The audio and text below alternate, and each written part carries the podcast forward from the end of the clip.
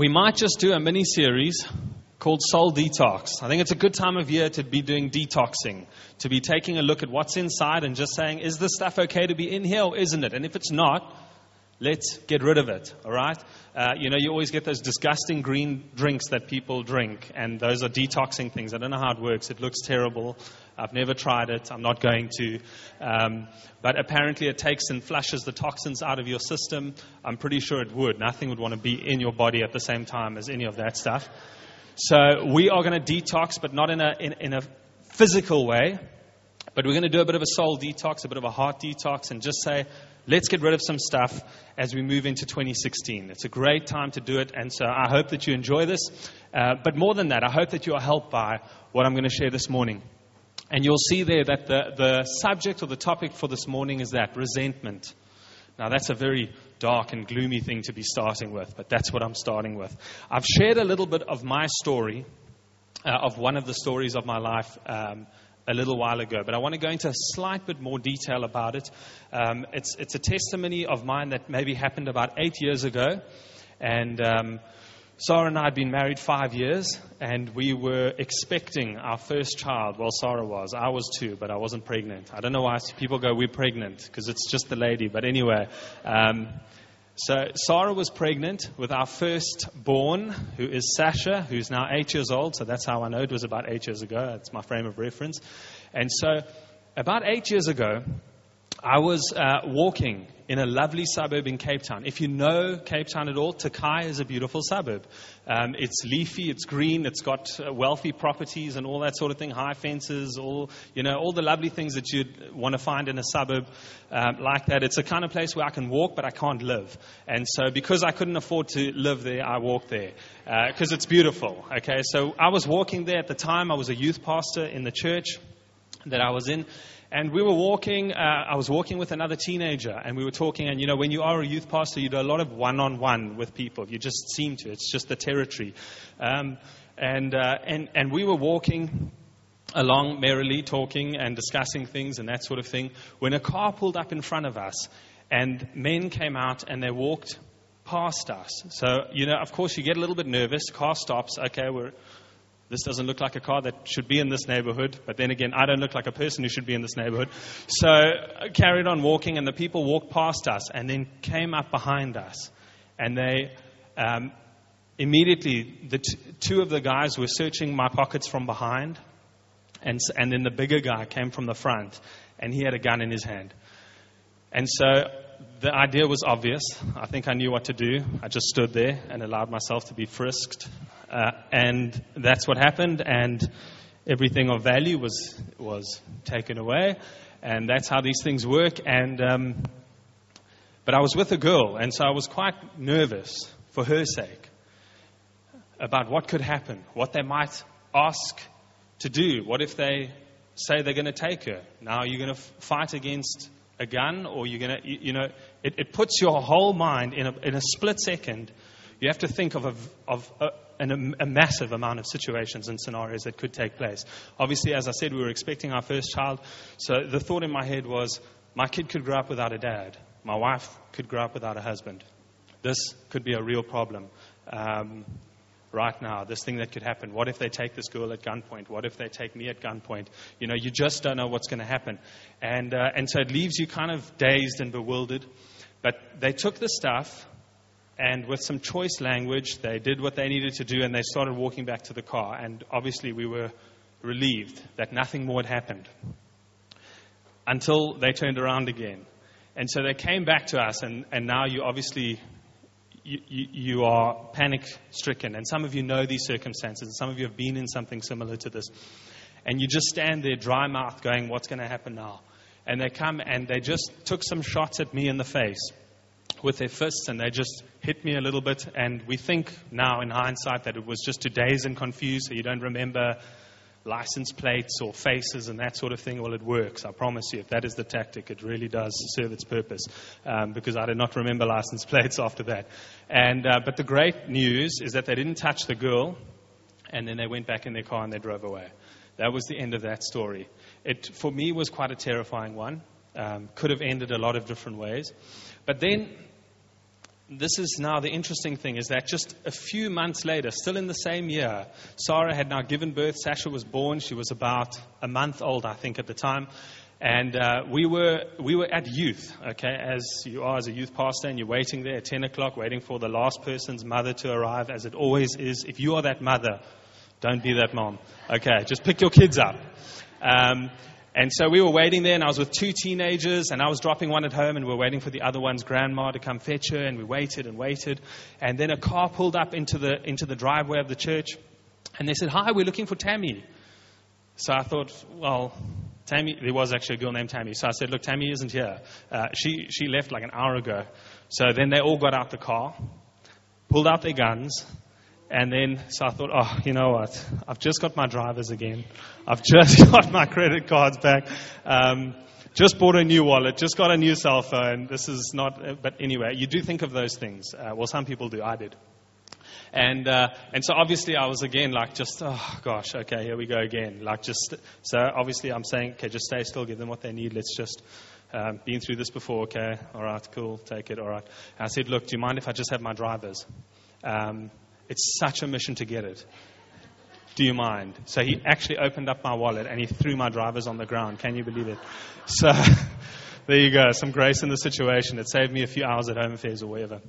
And, uh, and again, so, and but now he was getting very angry. He wanted my car keys, and my car keys were in my pocket. Um, but I couldn't find them. In the sort of panic, I was like, I actually don't know where they are. Um, and he wasn't impressed with the answer. And uh, eventually, I did find them, and I said, okay, here they are. And then uh, they took my car uh, for a spin. They took it, I think, in two days, 5,000 kilometers. So I don't know how you do that, but they really drove far. And it was, it was on bricks when we found it and all that sort of thing. So, so, but those kids that I was with were teenagers, probably 15 and maybe 16 or 14, quite young. And completely traumatized by this. For me, I felt like, you know what, I've done this before. They left us alone. That's the main thing here. Now I've got a child, I've got a wife. There's more to live for than your wallet or your cell phone uh, or your ego. And so I was kind of okay, but for the, they were absolutely traumatized by this thing. So their guitars were stolen, all the stuff they were carrying, and it was musicians in the church.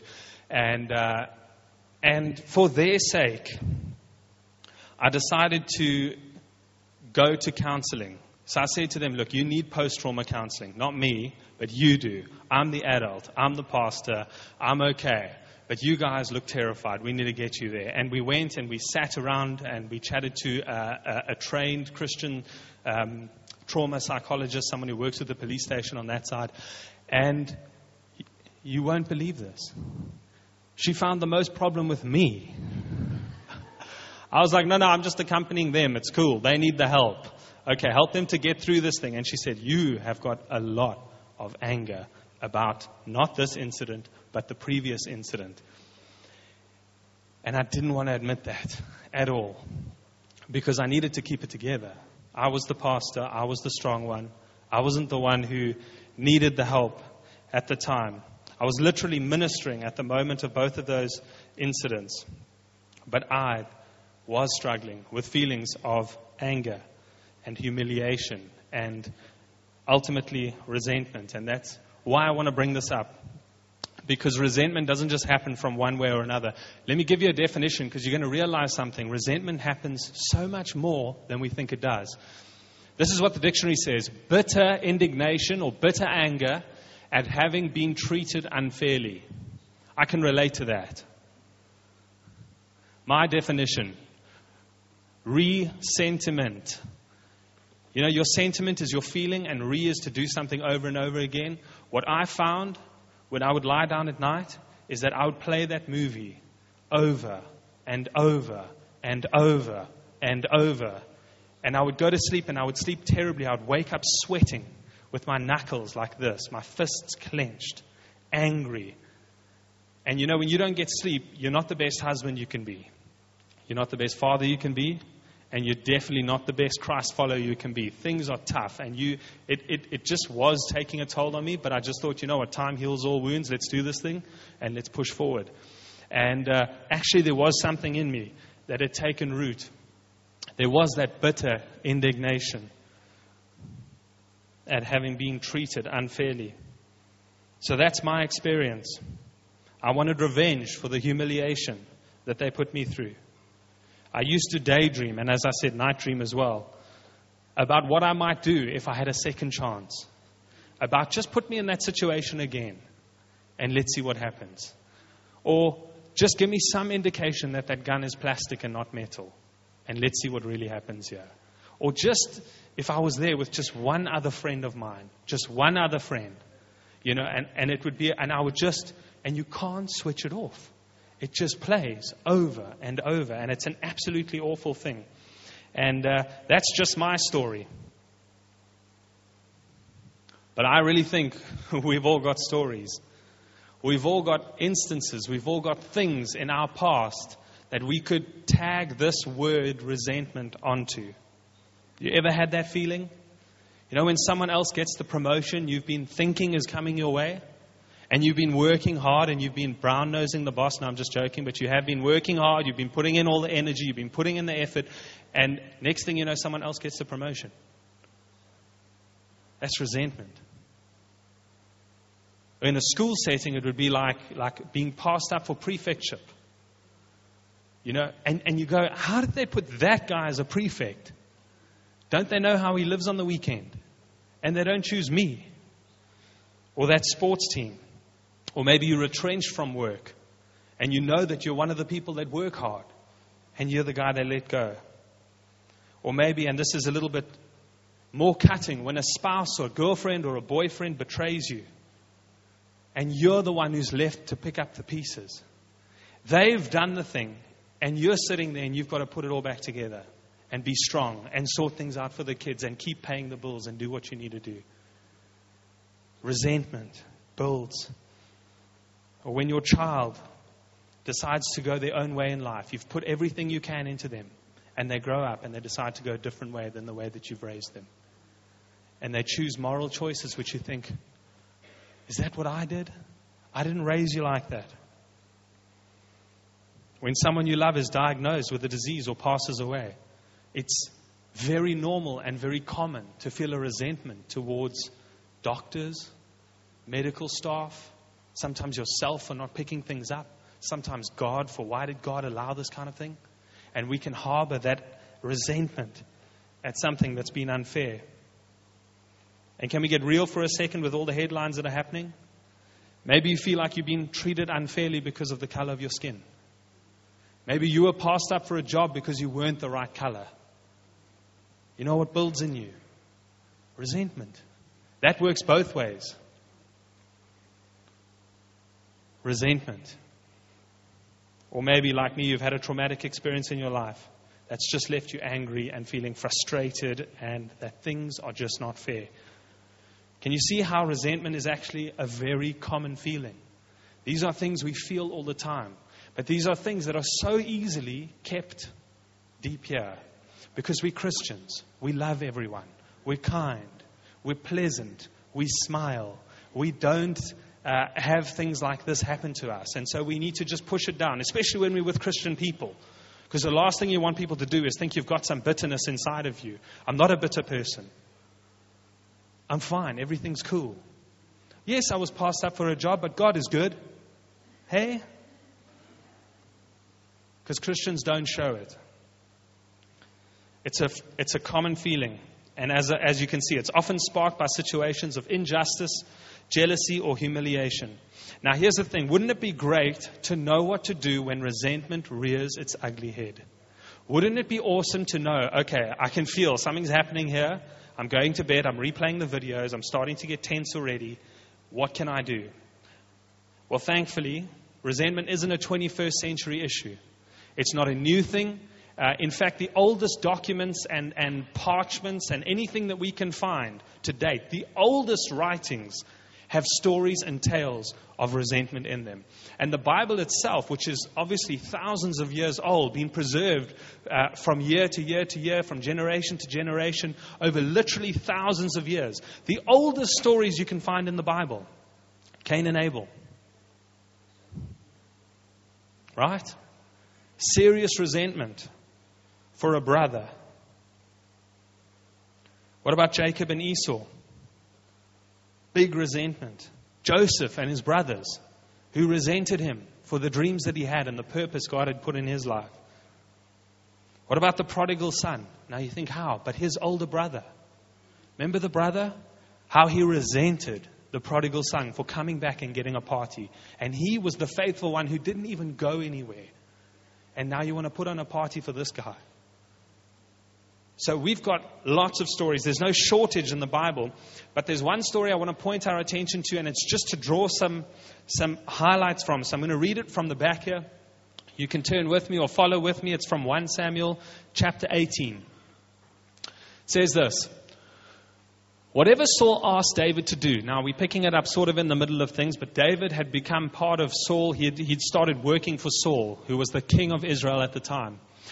Whatever Saul asked David to do, David did it successfully. So Saul made him commander over the men of war, an appointment that was welcomed by the people and Saul's officers alike. Everyone seemed to like David. When the victorious Israelite army was returning home after David had killed the Philistine, women from all the towns of Israel came out to meet King Saul. I don't know why they would do that. They come out to meet King Saul and they sing these songs. They sang and danced for joy with tambourines and cymbals. This was their song Saul has killed his thousands, and David his ten thousands. Like, let's rub this in his face. This made Saul very angry. What's this? He said. They credit David with ten thousands and me with only thousands. Next, they'll be making him their king. So from that time on, Saul kept a jealous eye on David. The very next day, a tormenting spirit from God overwhelmed Saul, and he began to rave. It's the first recorded rave we, we know of. He began to rave in his house like a madman. Dave was playing, David, sorry, was playing the harp as he, as he did each day. Ah, hang on. Is, is okay. Yeah. But Saul had a spear in his hand, and he suddenly hurled it at David, intending to pin him to the wall. But David escaped him twice. Saul was then afraid of David, for the Lord was with David and had turned away from Saul. Finally, Saul sent him away and appointed him commander over a thousand men, and David faithfully led his troops into battle. David continued to succeed in everything he did, for the Lord was with him. When Saul recognized this, he became even more afraid of him. It's an amazing passage of scripture of a guy who just hired David. I mean, he was a guy who could play music and, and he could soothe something inside of Saul that just wasn't right. And, and when he played, Saul would be soothed, and so he enlisted him. And then he obviously could see how he fought when he, when he killed Goliath. And so he enlisted him to do even more, and he gave him his daughter to marry. And he became more and more in favor with the king, if I can call it that. And he could see that this guy had skills in terms of fighting. And so he gave him more and more responsibility. But then all of a sudden, the tide changed. And people started saying that David was better, more important, more amazing, more incredible uh, than Saul was. And of course, that turned Saul's heart completely.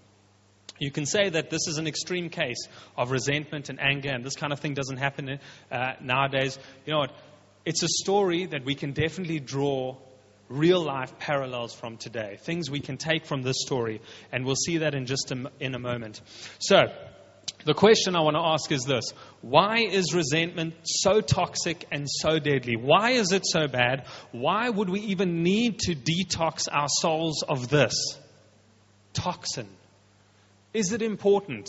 Maybe it's lived with you for years and it's never really done too much damage. Yeah, maybe you've lost a bit of sleep. Maybe you've uh, been angry a few times. Maybe it's made you stereotype a certain kind of people group. Uh, maybe it's done some damage, but it hasn't been serious enough to warrant actually dealing with. Well, that song we sang, that second one, I Surrender All, it actually, you know, that's the kind of thing we're speaking to. It's not I surrender everything that's comfortable. I surrender everything that's just easy to give to you. I surrender is like, hey, I've got some ugly stuff in me and I need to get rid of it. God, I surrender this to you. And it's so important that we get rid of this toxin. And there's a couple of reasons for that. And here's one of them resentment affects your world view. See, it doesn't just affect the situation that happened. Well, it would be fine if the situation for me was just in the street and it happened. Well, I'd probably stay away from Tokai.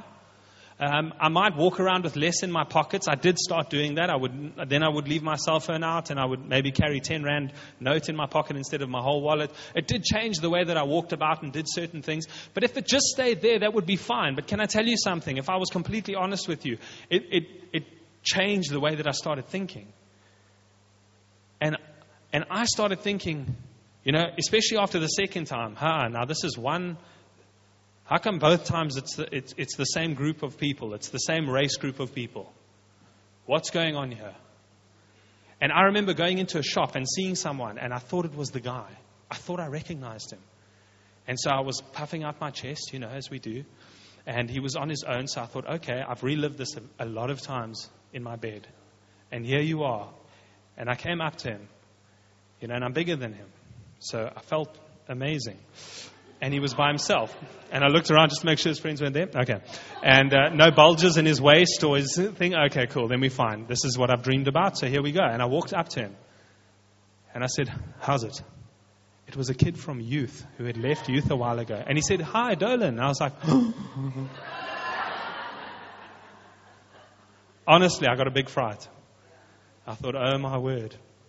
Everyone I see now who even fits that profile this guy, he's a robber. This guy, he's a thief. This guy needs to go to prison. I'm calling the cops on this guy. Now that's that's how it was. You see, if it just stayed on the street, well, that would be one thing. But the problem with resentment is it gives you a filter with which to look through at everything else. And you start to see things in a way, and you see people and they're acting shady, and it casts your mind back to that thing, and you can get angry and start to. And, and, and it tints the decisions that you make. And it affects so many things about you the way we live our lives and the way that we make decisions. So, resentment doesn't just affect a little part of you, it actually affects the whole of you. The second thing is this resentment is a barrier to progress with God. What do I mean by that? I mean, there are certain things, and the Bible makes it incredibly clear that almost in a spiritual sense, put a brick wall between you and God. And you know, someone came to me this week and they said, I feel like I'm talking to God and no, there's nothing. There is nothing. I, I, like I feel a million miles away from Him. Nothing's happening. Well, I do, there's a couple of ob- obvious reasons that that could be the case. You know, if you are living in direct sin, if you are living in direct conflict to what the Word of God teaches and you know it, and you profess to be a Christian, can I tell you something? That barrier is there. Every time you come in to sing, every time you talk to someone, you feel like a hypocrite. Every time you pray, you know that you're praying and you're asking for things, but you know that you're living like this. And it is a barrier. Being out of relationship with people that you love and you care about is a barrier. Have you ever tried to pray to God when you are upset with your wife or your husband? You've just had a fight and now you want to pray. I can tell you something, it's like useless. It just is like, you because you, you know that those two things don't gel. You know that they don't work together. You're trying to make them work together, but they cannot. If you've got unforgiveness in your heart towards someone and it's obvious and you are harboring it deliberately, you're just building a brick wall. And resentment is that it just puts a barrier between you and God. And it's very unhelpful and it's not good if you want to make any kind of progress. And this is just so clear from the story I read now with Saul, but it's clear from all the other stories I mentioned in terms of Joseph and Cain and Abel and all the others, and many other stories from the Bible. Your resentment actually has the potential to derail your walk with Christ. Now, if you aren't walking with Christ, that's not a big problem for you. But if you are a Christ follower and you're trying to live a godly way, if you're trying to live a godly life, if you are in relationship with God, well, resentment has the potential to derail you. You see, Saul, he was the first king of Israel. He had an incredible amount of fame, prestige, honor, wealth. He literally had anything his heart could desire. Until one day, this little shepherd boy upstaged him. And his whole trajectory, the path of his life that he was going on to be the first king of Israel, to lead this nation to victory, to make it great, to make it an example to all the other nations, that whole mission and purpose of God just was like, that's not important. David's important. And he devoted his life to hunting him down after that, to killing him, not days or months, but years and years and years, all his energy, his resources, his men. And you know what? Everyone could see this guy's lost the plot. And it made it that much easier for David in the end to become king because Saul was just so inept. He just couldn't do it. He had lost his focus. But David kept on, keeping on, and he pushed through and he made it. So Resentment has the potential to derail you because it has the potential to steal your focus and your energy. I believe that, and I can honestly say this probably without several factors in my life, that could have been the case for me. And it, maybe this isn't as big as some things you've dealt with. But for me, it was a big thing. And it had the potential to just, you know, if, if I didn't get through the stuff and process it properly and pray through it properly and speak to people about it, it had the potential certainly to, to derail me. So, you still with me? Fantastic. All right. Let's see what we got here. Because this is, uh, this is an interesting thing that we're going to get to now.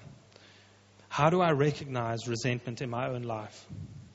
I'm going to give you some very quick things because this is important. Maybe you've already recognized it. Maybe you've said, actually, I've got this, and that's great. But I want to tell you because if you're not sure, let me help you. Don't you love that picture? You're trying to figure it out. It's not the kind of trigger you want to pull. How do you recognize resentment in your life? It comes out of your mouth. Resentment is a heart issue, and the Bible very clearly teaches that what is in the overflow of the heart comes out of the mouth. Resentment will always come out in your mouth. It'll always come out in that little thing you say when you say, I'm not racist, but. There's this thing. Yeah, I know the boss is that. The country this. This is the, you know, it comes out in your speech. You cannot help it. You can pretend for a while, and you can probably pretend for an hour or so during church time. But when you're around a fire with a beer in your hand, or you're a cool drink in your hand, or something like that, the chances are it's going to come out sooner or later. You can only pretend for so long. And it's not that you are trying to hide it necessarily, but it will come out when you are feeling relaxed. Out of the overflow of the heart, the mouth speaks. That's what Jesus taught. Resentment is actually not a biblical word. You won't really find it in there much. But the word you will find in the Bible is this word bitterness. It's the same thing, it can be used interchangeably. Bitterness. And the Bible speaks about bitterness being a root. That's important. It says this in Hebrews Look after each other so that none of you fails to receive the grace of God. Watch out that no poisonous root of bitterness grows up to trouble you, corrupting many. Don't allow the seed of offense to grow a root inside of you. That root of bitterness. Because as soon as that seed germinates and becomes a root, it becomes much harder to pull out. Don't allow that seed to grow. Here's the other thing, and you might have recognized that in yourself as I was speaking. The other thing is that you lose perspective. And I mentioned that sort of about Saul. And like it did with me, it kept me awake. And when I did sleep, it was not good sleep. As I said, Saul was anointed king, but he lost all perspective of what God had put on his life because of the resentment that he felt towards David. And the last thing is this it consumes your thoughts. That's why my definition is resentiment because it just it consumes you. It, it you know it, it it's the thing you, you relive and relive and live over and again. You play the scenes over and over in your head. Those are just a couple of the symptoms that'll let you know okay there maybe is something here. There is something that god can actually detox in me. And knowing the symptoms is a great thing. But how do you deal with it in your life? Now this is what i'm going to close with but this is important. If you are a christ follower we let the Bible chisel us. We let the Bible shape us. We let the words of God or the Word of God shape how we think, feel, behave, act, because we submit to the Word of God as authority. Right? Now, I want to say this. If you are in this room and you don't know about this whole Jesus thing, this whole Christianity thing, you don't know if you subscribe to it, you're thinking about it, but you're not sure, can I tell you something? This year, how do I detox resentment from my life? This isn't just for Christians. And what I'm going to say now, you can apply this as well. These are biblical principles, but anyone can apply them. And I promise you, you will see results. Now I sound like a detox advert. And that's not all. If you stay after the service, you can have coffee. So, here's the thing How do you detox? Easy words, hard actions, hey, hard actions sometimes, especially with these things, because sometimes that you don't have the opportunity. You know, if someone wrongs you, you can go up to them, you can speak through it. Often it's a miscommunication. Forgiveness can occur, you can move on, no problem. A lot of the time when it comes to resentment, you don't have that chance. You don't have that opportunity. The person who wronged you is maybe your boss, or it's your spouse, or in my case, it's these guys. And I don't have the opportunity to say, hang on, guys, can we meet next Tuesday? Let's talk through this because I'm harboring some stuff here. Well, I don't have that opportunity.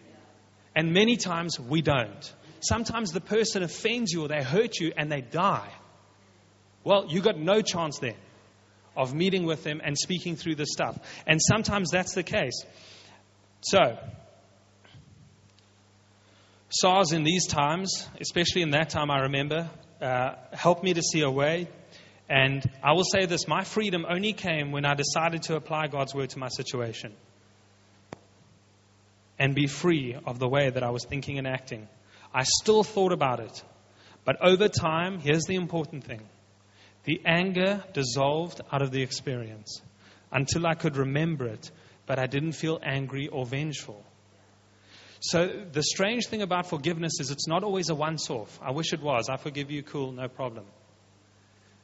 It, for me, it was an ongoing thing that every time I felt my, my, my fists clenching, I have to let this go because I'm the one who's holding the gun. I'm the one who's captive. I think it was Nelson Mandela who said um, unforgiveness, he actually, I think, used the word resentment, is like drinking a poison and expecting the other guy to die. That's what it's like. And it was like that. So you're holding this thing, and they have no idea that they've caused that in you. You're not holding them captive, you're holding yourself captive.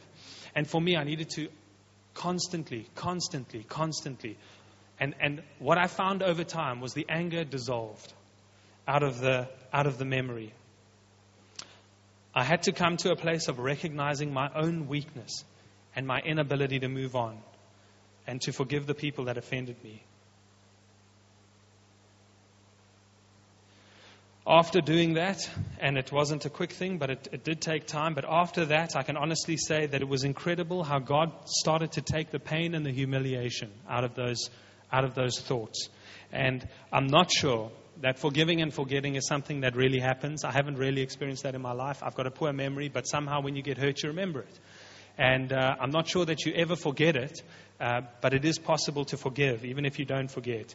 And certainly, God can take the sting out of the memories when we forgive and let go of our resentment. So, the first thing, you want to detox it, you need to exercise forgiveness. That's not a Christian thing only. It is possible to not know God and to exercise forgiveness for other people. This can help you. Next, kindness. Because sometimes you are able to do this. Sometimes it is your boss, and you just want to take a hammer and do damage. But the Bible teaches the contrary. That's tough. You don't need to be a Christian to apply this, but you're. you need the, the help of God to do this. When you are feeling resentment towards someone, kindness is literally the last thing you feel like. But that verse I put there says this 1 Peter 3, verse 9. Don't repay evil for evil. Don't retaliate with insults when people insult you. Instead, pay them back with a blessing. That is what God has called you to do, and He will bless you for it. Ugh. Why did that have to be in the Bible? Eh? Honestly. I've got experience of that. People who have wronged you, you're kind to them. It, it breaks something. You can argue with me all you like, you will not win because there's something about fighting fire with water that actually works. Fire with fire never did work. It's a stupid expression, but fire with water works, and kindness against resentment works. Next thing, security in Christ. This is a seeming like a, oh, oh, it's gone. Don't worry about it. Let me read it to you. Security in Christ. Because resentment is linked to insecurity. Here's the thing secure people can absorb insults. If you know who you are and someone insults you, well, you know they're talking rubbish. Because you're secure. You know who you are. You know what you're here for. You know what your mission is. You know what your plan is. And, and it's not a problem. Security shields you from taking offense. And it's offense that leads to resentment. So 1 Peter, just, this is just before that verse I read now, it says this. And now this is talking directly about Jesus. When they hurled insults at him, he did not retaliate. When he suffered, he made no threats. Instead, he entrusted himself to the one who judges justly. So if you're a child of God, your security is very, it, it can be solid in that. That when people offend you, when you are overlooked for that job position, when you are treated poorly in your marriage, when, you, when things happen and you are unjust and you are developing resentment, you can be secure in the fact that God has your back. You can be secure in the fact that God has you in the palm of His hand. You are a child of His. You will get through this. Does that mean you will be pain free? No, but you will get through this. And He has you. Don't fight fire with fire. Jesus never did that. Thank, literally, thank God that Jesus never fought fire with fire, that he didn't retaliate, that he didn't react to the insults and the things that were thrown at him. Security comes from knowing God, spending time with him and his people, connecting with him in personal times, and knowing his word. And I, and I circled everything. There were three points there. I circled them all uh, with prayer because prayer really helps.